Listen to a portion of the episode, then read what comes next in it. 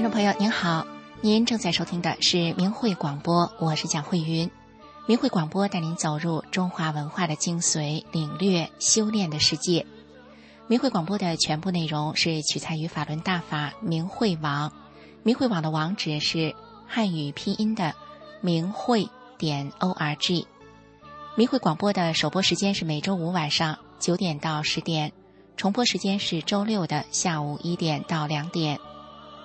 听众朋友，俗话说“一年之计在于春”，在春天打的基础是为了一整年的收获而准备的。依照四季的气候，在中国传统里是春生、夏长、秋收、冬藏，生长收藏这样的四个循环。不只是动植物依循着这种大自然的变化。我们人体的健康之道也是这样的，“少壮不努力，老大徒伤悲”，这句话也是这样的因果。可是，在大自然的循环规律当中，人应该为什么而努力？我想，这应该是更重要的课题。《礼记》这本中国古书里有这样一句话说：“君子慎始。”差若毫厘，谬以千里。差之毫厘，失之千里。这个成语呢，就是从这儿来的。意思是说，人应该谨慎于开始。如果一开始的努力有所偏差，那么最后的结果跟我们预期的就可能是千差万别了。就比如说，现代人都在追求幸福。可是，怎样的人生才算是幸福呢？我们现在的努力，真的是朝向幸福迈进的吗？这就是一个值得我们思考的问题。今天的第一个节目是修炼故事《最富有的医生》，我们一起来收听。身心净化，道德升华。这里是明慧广播电台的修炼故事节目，听众朋友，您觉得富有的生活是怎么样的一种状态呢？今天这个故事的主人公啊，是一位曾经不止一次想要一死了之的医生。让我们来听听，如今这位最富有的医生，他经历了什么样的人生呢？那天夜里，我被病痛折磨得一夜未眠。凌晨天还没有亮时，我做出了一个决定。我决定趁家人还在睡梦中走出家门。如果碰不到足以让我继续活下去的事，我就不吃不喝不睡觉，让自己自生自灭。我的职业是医生，然而我连自己的一身病都解决不了。还天天给别人看病，我的良心时时刻刻受到谴责。我觉得自己就像是个骗子。为了自己，也为了我的病人，我到处寻找能够真正强身健体的方法。我先后练了很多种气功，也学了各种民间的偏方。只要听说好，我就去学，花了不少钱，也浪费了时间。结果什么问题也没解决，反而弄得身体一团糟。我的情绪更加低落，几乎到了崩溃的边缘。我已经不止一次想要一死了之了。那是在一九九七年元宵节的前夜，我怀着这样的心情，在黑暗中漫无目的的走着，不知不觉走到了一个办公楼的大院里。这时，我听到了一种美妙的音乐。由于天黑看不清人，我就朝着音乐的方向走去。我看到那里有一群人举着胳膊，我并不知道他们这是在做什么，但是我觉得好，我也照着他们的样子举起了胳膊。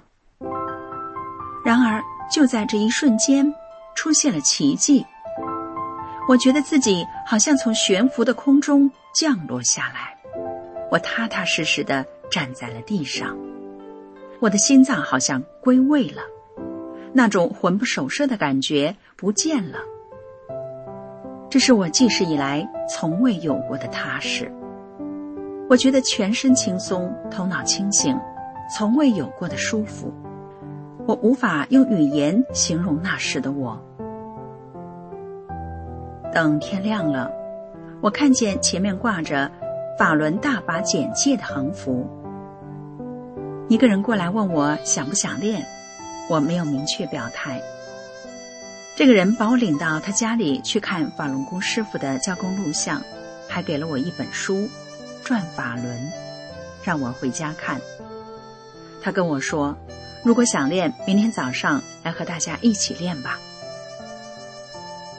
我回到家就如饥似渴的把《转法轮》这本书看完。然后我就去找这位法轮功学员说：“这书里讲的都很好，可就是让去执着心这一点，我现在做不到啊。”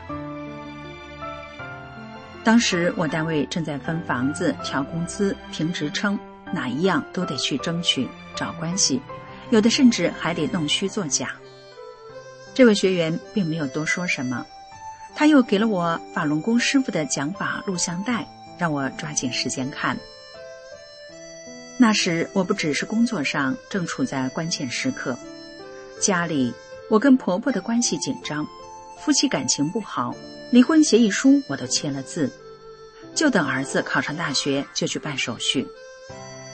去年儿子上大学了，只是我还没有来得及去办离婚手续，但我还是依照这位学员的建议，回家开始看法轮功师傅的讲法录像。这回我看明白了，我认识到，只有按照真善忍做好人，才能身心健康。虽然我还不懂什么是修炼，但看完讲法录像，我决定了，我要练功，我也要修炼。要修炼就得听师傅的话，于是我善待丈夫，不再提离婚的事，我的家庭和睦了。婆媳关系也改善了。那时单位分新房要装修，我老伴儿在单位是负责基建的，有多少工程队要和老伴儿拉关系，找上门来要免费给我们装修。而且原来我和老伴儿在各自单位各有一套单位分的住房，后来有政策规定，夫妻双方只能保留一处住房。有的人为了保有两套房子而搞假离婚。老伴儿和我商量，也想这么做。我既然要练功修炼了，就得按照真善人去做。这些个弄虚作假、拉关系走后门的事不能做了。我跟老伴儿说，我不会假离婚，要人还是要房子，你自己选吧。最后我们退了一套房子，当时退房的人为数极少。单位的人都嘲笑我们，说我们无能，而且我还自己找装修工，自己买装修材料。有的人为了工程给老伴儿送钱，我也都把钱送回去了。以前我利用自己做医生的条件，大开方便之门，拿药给亲朋好友吃，一人开药全家吃，以此来证明自己有本事，炫耀自己。现在，再有亲朋好友拿药，我一概拒绝。我的兄妹六人也因为我的变化，先后走进了大法修炼。单位购药是有回扣的，我是负责人，每年的回扣都超过了工资。现在我拒绝拿回扣，把药品价格压到最低，但是供货商还是怕不买他们的药，还是要给回扣。因为有的医生想要，有医生就直截了当的跟我说：“不要回扣，我们做不到；不要白不要。”所以我只能自己不拿。后来供货商把我的那份存到存折上，年底要给我，我不要。后来又给我送东西，我也不要。供货商不理解我为什么这样做，我把转法轮送给他。供货商说。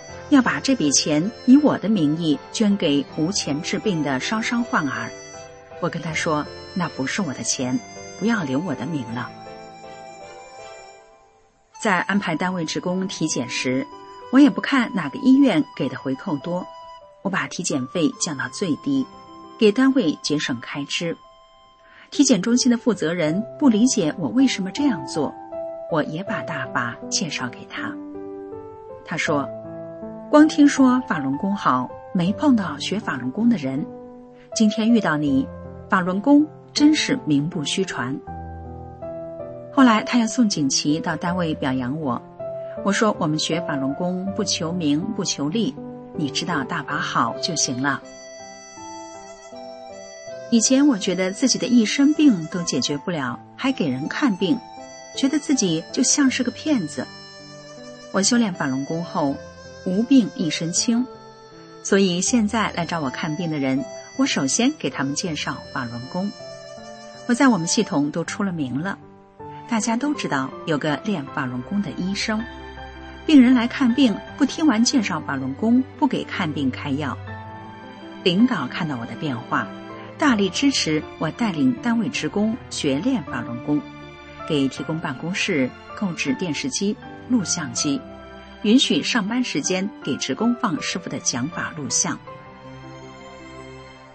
一九九八年，领导在年终总结会上表扬我带领职工学练法轮功，提高了职工的身体素质，给单位节省了医药开支。我按照。真善人，做个好医生，清清白白做人，踏踏实实修炼，不再觉得自己像个骗子了。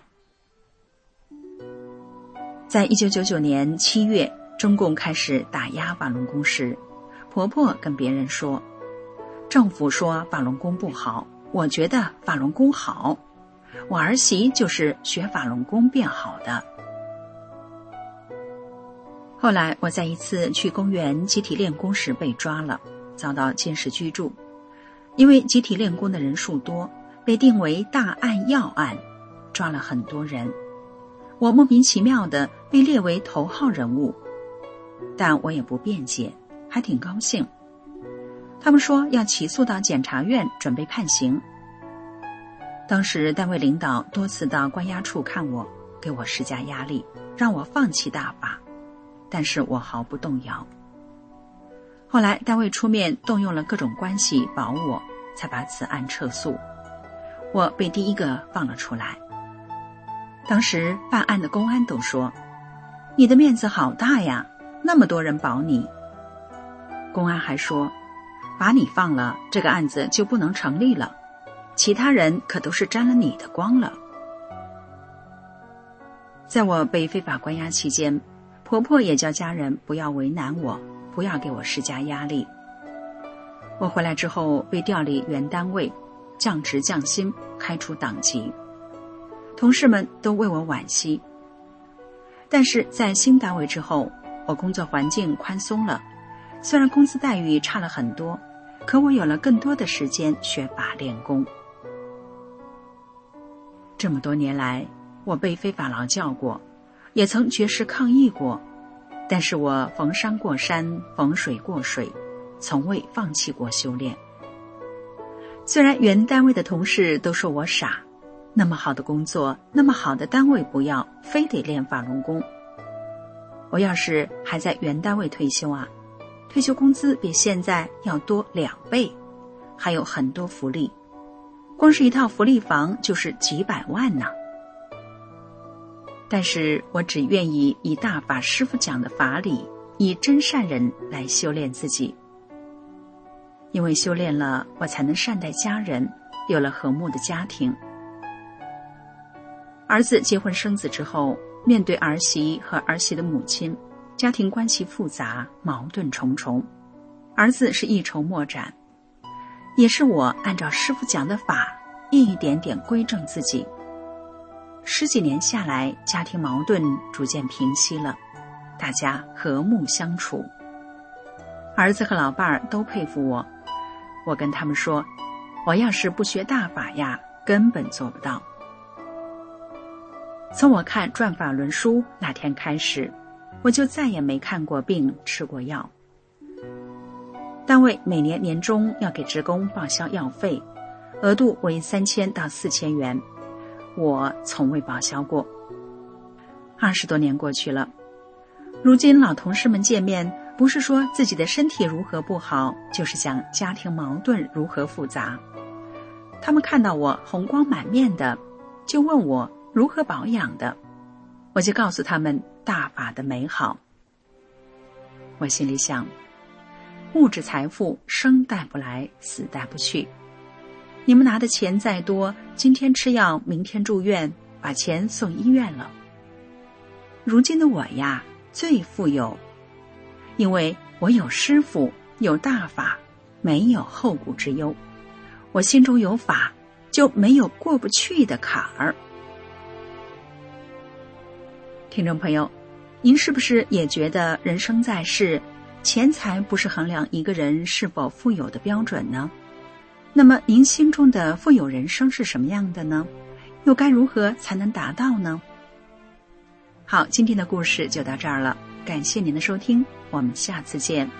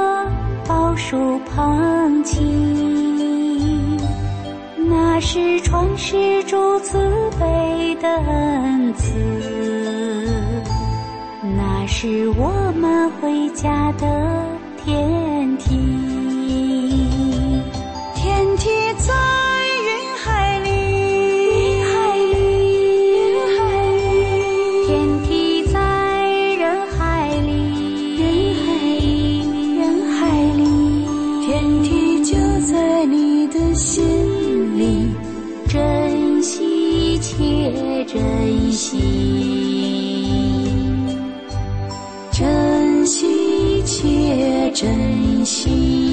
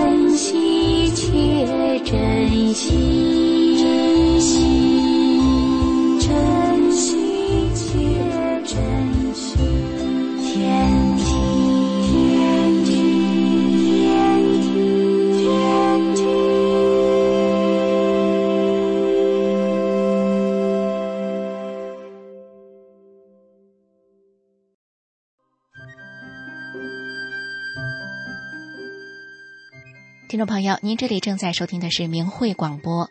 明慧广播带您走入中华文化的精髓，领略修炼的世界。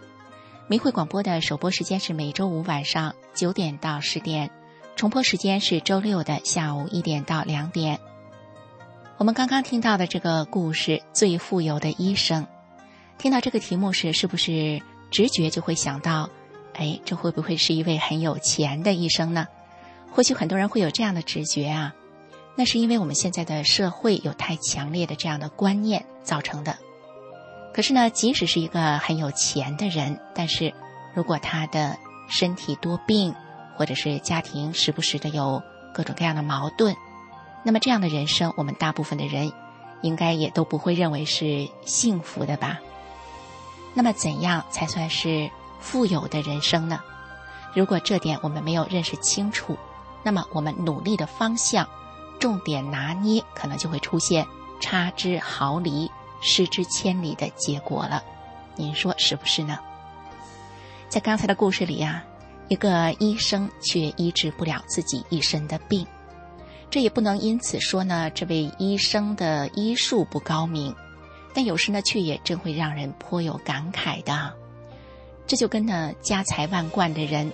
却不能带给自己或者是自己的家人幸福时，那种感受或许是类似的吧。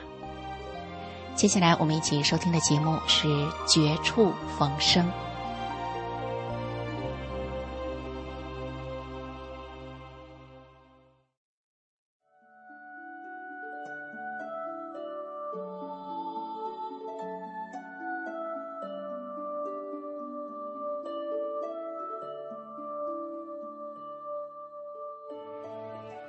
疾病一直是人类难以战胜的敌人，尽管目前的医学很发达，但是仍然有很多人生活在病魔缠身的悲苦之中。在明慧丛书编辑小组所编辑的《绝处逢生》这本书里，我们看到罹患各种顽疾和绝症的人们，因缘际遇修炼法轮功之后，都得以绝处逢生，开始了身心健康的修炼生涯。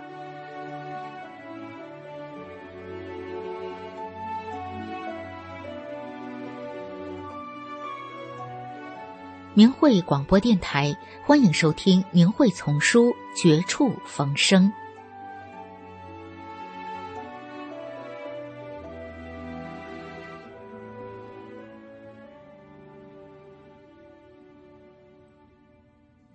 资深医生谈冲破现有知识的局限，走上大法修炼的道路。文章发表于明慧网，二零零一年十一月三十日。我是一名医生。从事临床医疗工作已经二十多年了，先后在大专院校学习了五年西医、五年中医，并在儿科、内科、老年科等广泛的医疗工作中，运用中西医的理论知识和各种技能，为许许多多的病人诊治过各种疾病。在实践中，我发现，尽管医学在不断的进步，新的治疗方法在不断的被发现、发明出来。可是，仍有许许多多的疾病，如动脉硬化、糖尿病、各种癌症等，还是无法攻克的，而且还在不断的出现稀奇古怪的新的疾病，像艾滋病、疯牛病等等。我作为一名医生，整天和病人打交道，深深的感受到他们的痛苦，却无能为力。我苦苦的思索，这么多疾病的真正原因是什么呢？用什么办法才能从根本上彻底解决问题呢？我虽然是医生，也免不了得病。我从二十岁开始就患上了青光眼、颈椎病。我非常清楚这两种病的后果是随时可能导致双目失明或全身瘫痪的。所以二十多年来，我查阅了不少资料来探讨其病因和根治的办法，也亲身尝试了各种治疗方法。都不能从根本上解决问题，只好长期使用药物或物理疗法来缓解症状，控制其发展。随着年龄的增长，我又不断的添加了一些新疾病，像受点凉就拉肚子，要不就是感冒、咳嗽、关节痛，所以常年离不开药。有什么办法能够使自己摆脱这些疾病的折磨呢？难道人生只能这样生老病死？无可奈何的过一生吗？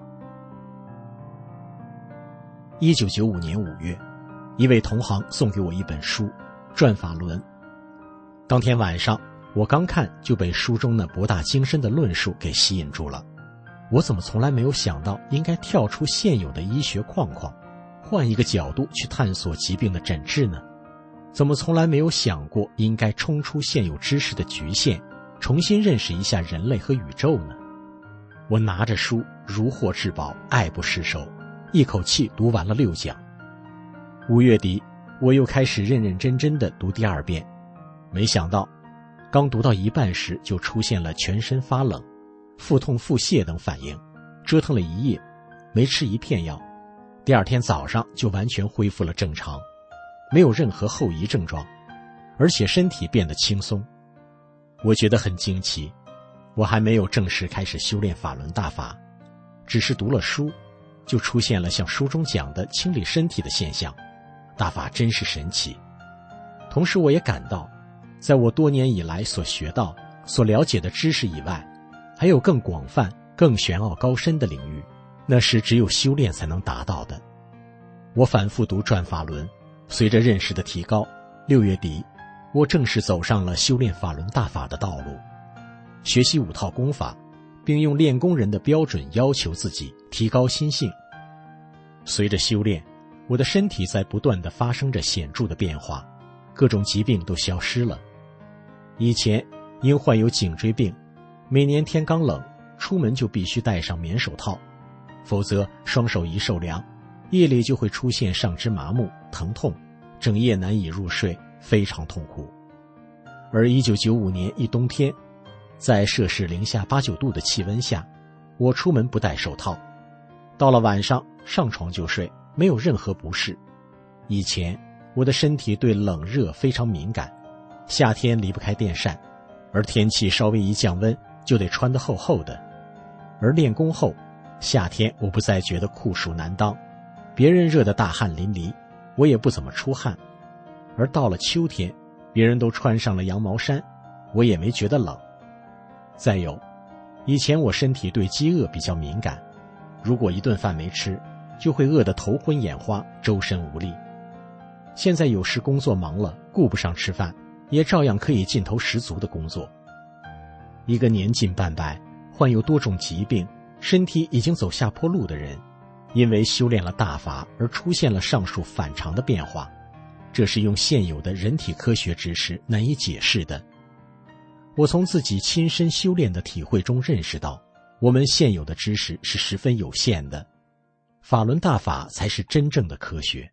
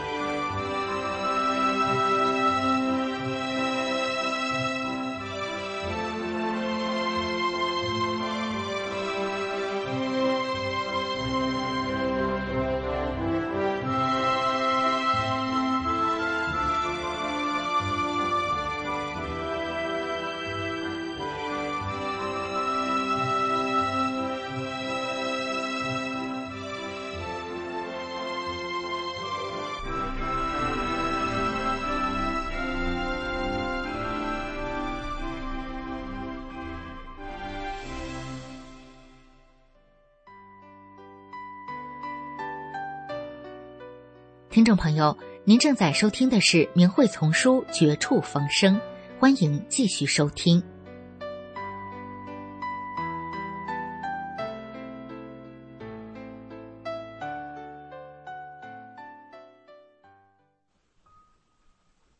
请听：淋巴癌消失，大法显神奇。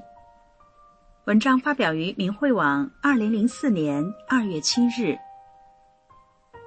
我是锦州地区的一名中学教师，今年五十八岁。在一九九七年，由于自己胳膊里头，俗话叫“嘎吱窝”，长了一个瘤，身体时常难受。这是丈夫陪我上了医院。到医院就做了个小手术，把瘤子切除了。可是医院拿出这个瘤做了化验，结果是淋巴癌。当时我不知道是绝症，发现学校里的同事看见我后，三三两两的在议论着。有一次，邻居有两个人在我前面走，没发现我在他们后面，就听这两个人说。听说毛毛得了淋巴癌了，真没有想到。据说这个癌症死的还快呢。当时我听到后，眼睛都直了，脑袋嗡的一下，就像天塌了。站了一会儿，我迈着沉重的脚步回到了家。丈夫看我苍白的脸，他猜我可能知道了病情，就问我怎么了。我放声大哭了起来，一边哭一边说：“我才五十多岁的人呢，怎么死亡就要来临了？老天爷怎么这么不公平啊？”家里人劝我，我想是啊，哭死了也救不了我的命啊。我偷偷的写了遗书，安排了后事。就在我徘徊在人生的十字路口，终日茫然的时候，母亲得知我的病，她用亲身经历，更进一步向我弘扬了法轮大法。我娘家居住在农村，母亲生了我们姊妹十一个人，身体十分消瘦，在月子里落下很多病，家里又没钱，整天愁眉苦脸的活着。一九九六年，全家人喜得大法。仅一年多的时间，八十八岁高龄的母亲身体变得可棒了，满面红光。有人说他心里俊，有的开玩笑说：“我母亲像千年的铁树开了花。”这老太太看着怎么像十七八呀？在她的影响下，很多人修炼了法轮大法。母亲对我说：“如果他要不修大法，可能早就不在人世了。人的命运是无法抗争的，只有修炼佛法，才能改变你的人生，才能生存，更有福分。”后来，母亲把我接回了娘家，目的是为了让我更好的练功。在一九九七年下半年，我走上了一条修炼之路。得法不长时间，李老师给我净化了身体。我口里经常吐黑色的粘血丝，尿和便里也常带血。渐渐的，所有不舒服的症状都消失了。过了一年多，到医院复查，癌症全部没有了。全家人不知说什么好。这真是修了大法显神奇。连癌症都消失了。现在，六年多的时间过去了，我按照大法的要求修自己的心性，从不要学生的礼金，在单位里勤奋工作，在教育事业上做出了贡献，被评为优秀教师。对这一荣誉，我心里明白。这是我修炼法轮大法的结果，是我在修炼中心性的升华、境界的提高，在工作中的体现。这也是法轮大法的威德在社会中的体现。由于我身体和心性上的变化，不少人学练了法轮大法。一九九九年七月二十号之后，江泽民这个政治流氓对一亿多好人予以残酷镇压，利用各种宣传工具来欺骗群众。大家想一想，如果这个功法不好，我们能练能修吗？我们每个修炼者都有着亲身的经历，可想而知，谁更有说服力？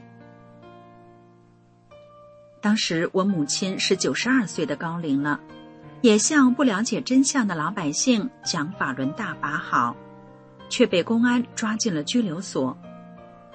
母亲就从如何做一个好人和身体的净化谈起，用一桩桩、一件件的事实讴歌了法轮大法。警察们无话可说。后来警察就问了一句：“你今年多大岁数了？”母亲回答：“九十二了。”警察一听，顺嘴说了一句：“比我奶奶还奶奶。”并说出了心里话：“我们也知道这个功法好，老太太回家练吧。”就这样把它放了。现在，我们每个法轮大法的修炼者，用不同的方式告诉善良的人们：法轮大法好。把大法的真相资料送到家家户户，让更多的人得到这一部珍贵的高德大法，让有缘之士从中得到启悟，进而有幸走上修炼之路。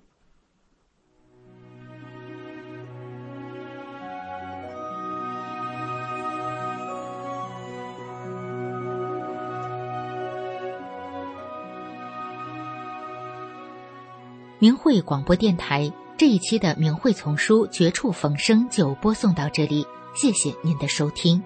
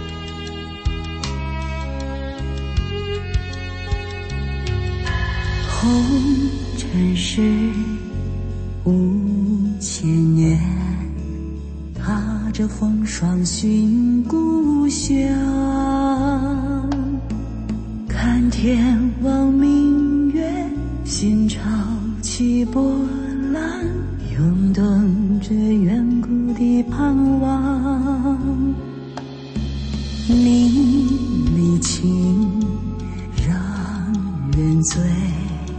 十月红远早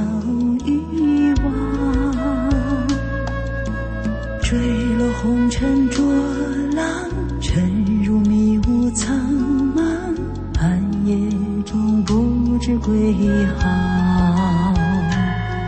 天已大亮，破落花开放，创世法王降临世上。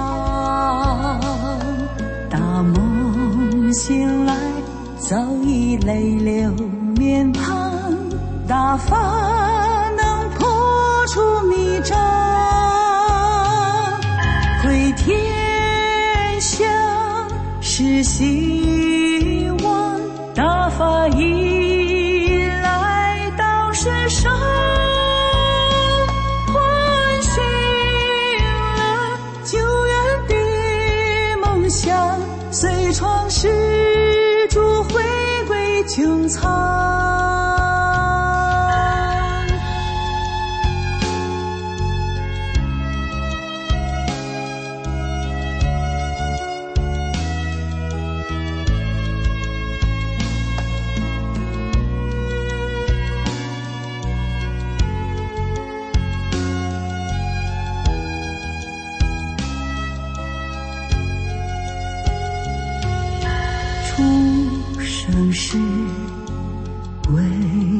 何苦，表情泥潭难回故乡。轮回剧中徜徉，远古记忆似梦，等来大戏最后一场。天门一开，前程光亮，快快行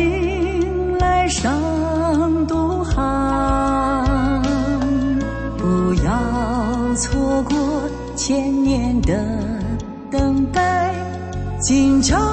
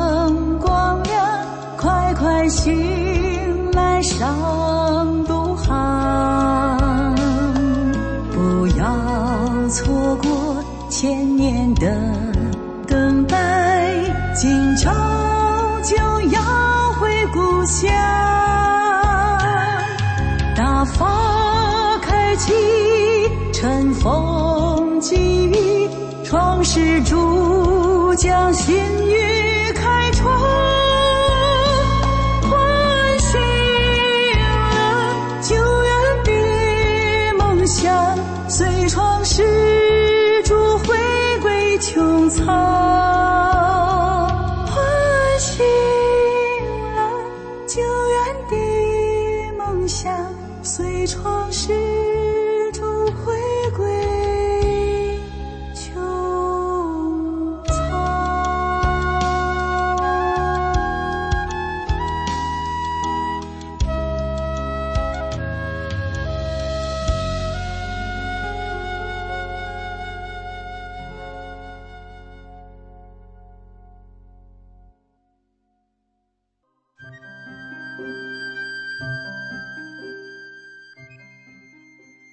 听众朋友，您这里正在收听的是明慧广播，我是蒋慧云。明慧广播带您走入中华文化的精髓，领略修炼的世界。明慧广播的首播时间是每周五晚上九点到十点，重播时间是周六的下午一点到两点。不论是古今中外的医生，大多是怀抱着济世救人的心态去做的，即便是人力有穷尽的时候。但是那个心也是一样的。古代有“杏林春暖，悬壶济世”这样的典故，而在今天节目的一开始呢，我们提到了生长收藏的四个循环。其实这四个循环的认识，就是源自于中医的传统中医之理呢，经常蕴含着天地运行之理。这跟现代医学从组织和这个细胞去认识人体、去治疗疾病是有很大的差异的。为什么中医和西医是这么的不一样呢？诶，我们就来听听下面这个悬壶济世的典故。从这个典故故事里，我们应该可以理解到，原来是中医的发展起源造成了中医医术的不同。接下来呢，我们就来听神传文化。悬壶济世。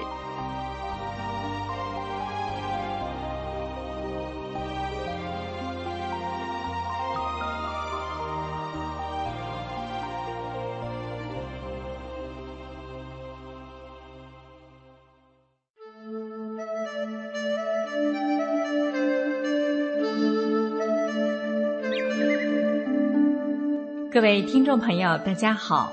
明慧广播神传文化节目时间又到了，我是主持人心雨，欢迎您的收听。悬壶济世一词在现代汉语中是对行医、医药行业的称谓，或是对医术高明者的美称。在传统文化中，医家行医开业，则往往以悬壶之喜为贺。民间也有不少行医者在诊室悬挂葫芦，当做行医的标志。而悬壶济世的典故却来源于中国古代道家的修炼故事，其内涵也不只是与行医济世有关，它还反映了中国传统文化对于天的认识和对修炼文化的理解与传承。悬壶济世的故事说起来也非常有意思。对习惯于现代科学思维的人们来说，或许能为其提供另一种认知大千世界与茫茫宇宙的思维角度和方式。那我们今天就来讲讲悬壶济世的故事。壶有洞天，释迦牟尼佛曾讲过。一粒沙子里面有三千大千世界，就是说，一粒小小的沙子里就有三千大千世界，而每个世界都像地球一样，有天有地，有山川河流，还有像人类一样生生不息的生命和万事万物。小小的沙子里就有如此丰富的世界。那一只具有一定容量的葫芦里又会有什么呢？汉代有一个叫胡公的人，关于他的身份有多种说法。北宋张君房的《云集七千》中说他是孔子的学生师存。北宋李昉《太平御览·引三洞诸囊》说他叫谢元。溧阳人，南宋陈宝光《三洞群仙录》中说，胡公号伏狐先生。关于他悬壶济世的故事，在东晋葛洪的《神仙传》，南朝刘宋时范晔的《后汉书》中都有记载。胡公在汝南一带行医。常常背着一只葫芦从远方来到集市上，那里的人都不认识他是谁。他行医主要是卖他那只葫芦里的药，从不允许还价，但药到病除。他卖药的时候还对患者说：“吃了这个药，一定要吐出某个东西来。”然后到哪一天病就好了，人们回去按照他说的做，果然一一应验。因此一传十，十传百，胡公的生意特别好，每天能收入很多钱。胡公将卖药获得的钱留下少数后，绝大部分都接济给集市上贫困激动者。胡公把他的那个葫芦悬挂在人的屋檐底下，太阳落山后，药卖完了，壶空了，胡公跳进湖里就看不见了。当时有一个管理集市的小官吏叫费长房，他在楼上将集市上胡公卖药和跳进湖里的情景看得一清二楚。就知道胡公不是一般的人，定是个修道有素的人。古人大都本性纯良，敬天向道。费长房就有心认胡公为师学道，于是费长房每天不辞辛劳地给胡公打扫座位前的地面，供给他吃喝。胡公倒也不拒绝，全接受了。这样过了很长一段时间，费长房依然天天毕恭毕敬，不敢怠慢，也从不提什么要求。功夫不负有心人，终于有一天，胡公开口说话了：“今天晚上等没有人时，你再到我这儿来吧。”到了晚上，费长房依约前来。胡公对费长房说：“我要跳进葫芦里去了，你敢来吗？你要想进来，跟着跳进去即可。”费长房就按照胡公说的，跟着他一头跳到葫芦里去了。等到费长房一跳进去后，发现外面看起来小小的葫芦，里面竟像世外桃源一样。只见层层叠叠的亭台楼阁，朱栏画栋，楼阁后面还有缤纷的桥和七彩的虹。简直是神仙世界了，别有洞天。胡公告诉费长房说：“我原本就是天上的神仙，只因为处理公事不勤快，才被贬至人间。你是个根基不错的人，才能遇到我，看到这一切。”费长房赶紧磕头说。我是个身上沾满俗腻的人，能得到您的哀怜，承蒙您的教导，就幸运无比了。胡公又说：“你是个很不错的人，但不可以把这件事情透露给别人。”从湖中世界回来后，费长房便跟着胡公学道了。费长房考验过关。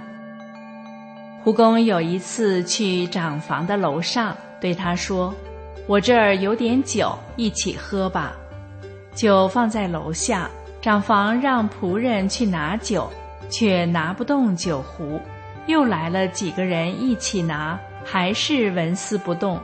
最后几十人一起搬，酒壶像是山一样坐落在那儿，撼动不了。没办法，只好禀告胡公。胡公什么话也没说，下楼了。用了一个手指头，就把酒壶提到了楼上。人们都很惊讶和佩服。胡公和费长房一起喝酒，酒壶非常的小，只有一只拳头那么大，但里面的酒却像永远喝不完似的。一直喝到晚上也没喝完。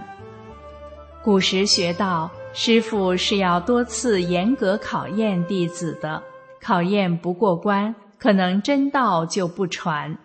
胡公边喝酒边对费长房说：“我某天要走，你愿意跟我走吗？”费长房心里也没啥惦念的，就是怕家人担忧，于是问胡公。不想让家人知道，能有什么好办法吗？胡公说：“这个容易。”于是拿了一条青竹竿给长房，叮嘱他：“你拿着这个回家，就说自己病了，然后把这竹竿放在你平时睡觉的床上，你就悄悄的离开。”长房按照胡公吩咐的做了。家人发现长房病死在屋里了。尸体躺在了床上，于是痛哭着把尸体埋葬了。费长房离家后找到了胡公，恍恍惚惚的不知道到了什么地方，突然来了一群老虎，张牙咧嘴把长房围在了中间。胡公不知啥时不见了，老虎凶巴巴的要咬费长房，费长房心如止水。一点不动。过了一会儿，老虎都走了。第二天，胡公又把费长房带到一个山洞里，在山洞的上方悬着一块几丈长宽的巨石，正好对着费长房的头顶。巨石是用茅草绳子系吊着的，不知从哪里就爬出了很多蛇，撕咬那茅草绳。眼看就要咬断了，费长房一点儿都不在意。一会儿，胡公来了，拍拍长房的肩头说：“孺子可教也。”胡公传给了长房一个封好了的符卷，说：“你可以用此来召唤鬼神，可以治病消灾。”长房担心不能回家。胡公就拿出一根竹竿，说：“你骑着这个就能回家。”长房骑上竹竿，辞别了胡公，忽然间就像睡着了似的，一睁眼醒来，已经到家了。家人吓坏了，说他是鬼。他如实的向家人叙述了整个过程。家人到棺材那儿，把棺材打开一看，里面只有一根竹竿，于是才放下心来。相信了费长房所说的话。费长房除妖。费长房觉得自己离家跟着胡公出去，也就是一天的光景。可是家人说他离世已经一年了。他把骑着的那根竹竿扔到竹林里的时候，发现那不是一根竹竿，而是一条青龙。然后青龙自己走了。费长房回到家后，经常行善事，帮人除妖治病。治病时手到病除，没有不好的。他有时跟人谈话的时候，说着说着就冲着那人斥骂起来，但神态和眼光似乎又不是针对着那人去骂的。后来他解释说。我那时是对着那人身后的鬼发怒呢。神奇的道术。费长房后来去了东海，当时东海遭遇了三年大旱，他对其余的人们说：“主管东海的神东海君，之前对葛悲君夫人动了淫念，我把他关起来了，准备诉讼他。”没想到后来把这事给忘了，导致旱情萌发。我现在就赦免他，让他下雨，即刻便会有雨了。费长房的道术神奇的很，他能把绵延几千里的山脉收缩起来，放在人们的眼前，宛如现代的微缩盆景地形图一样，清清楚楚。如果想复原，山脉就又复归舒展成原来的实际面貌。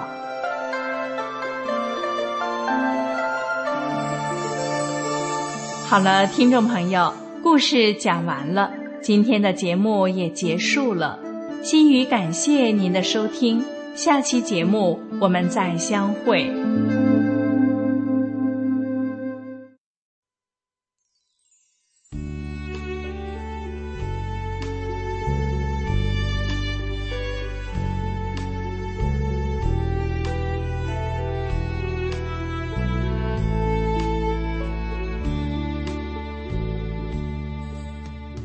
朋友，您这里正在收听的是明慧广播。今天一个小时的节目就到此结束了，我们下周同一时间空中再会。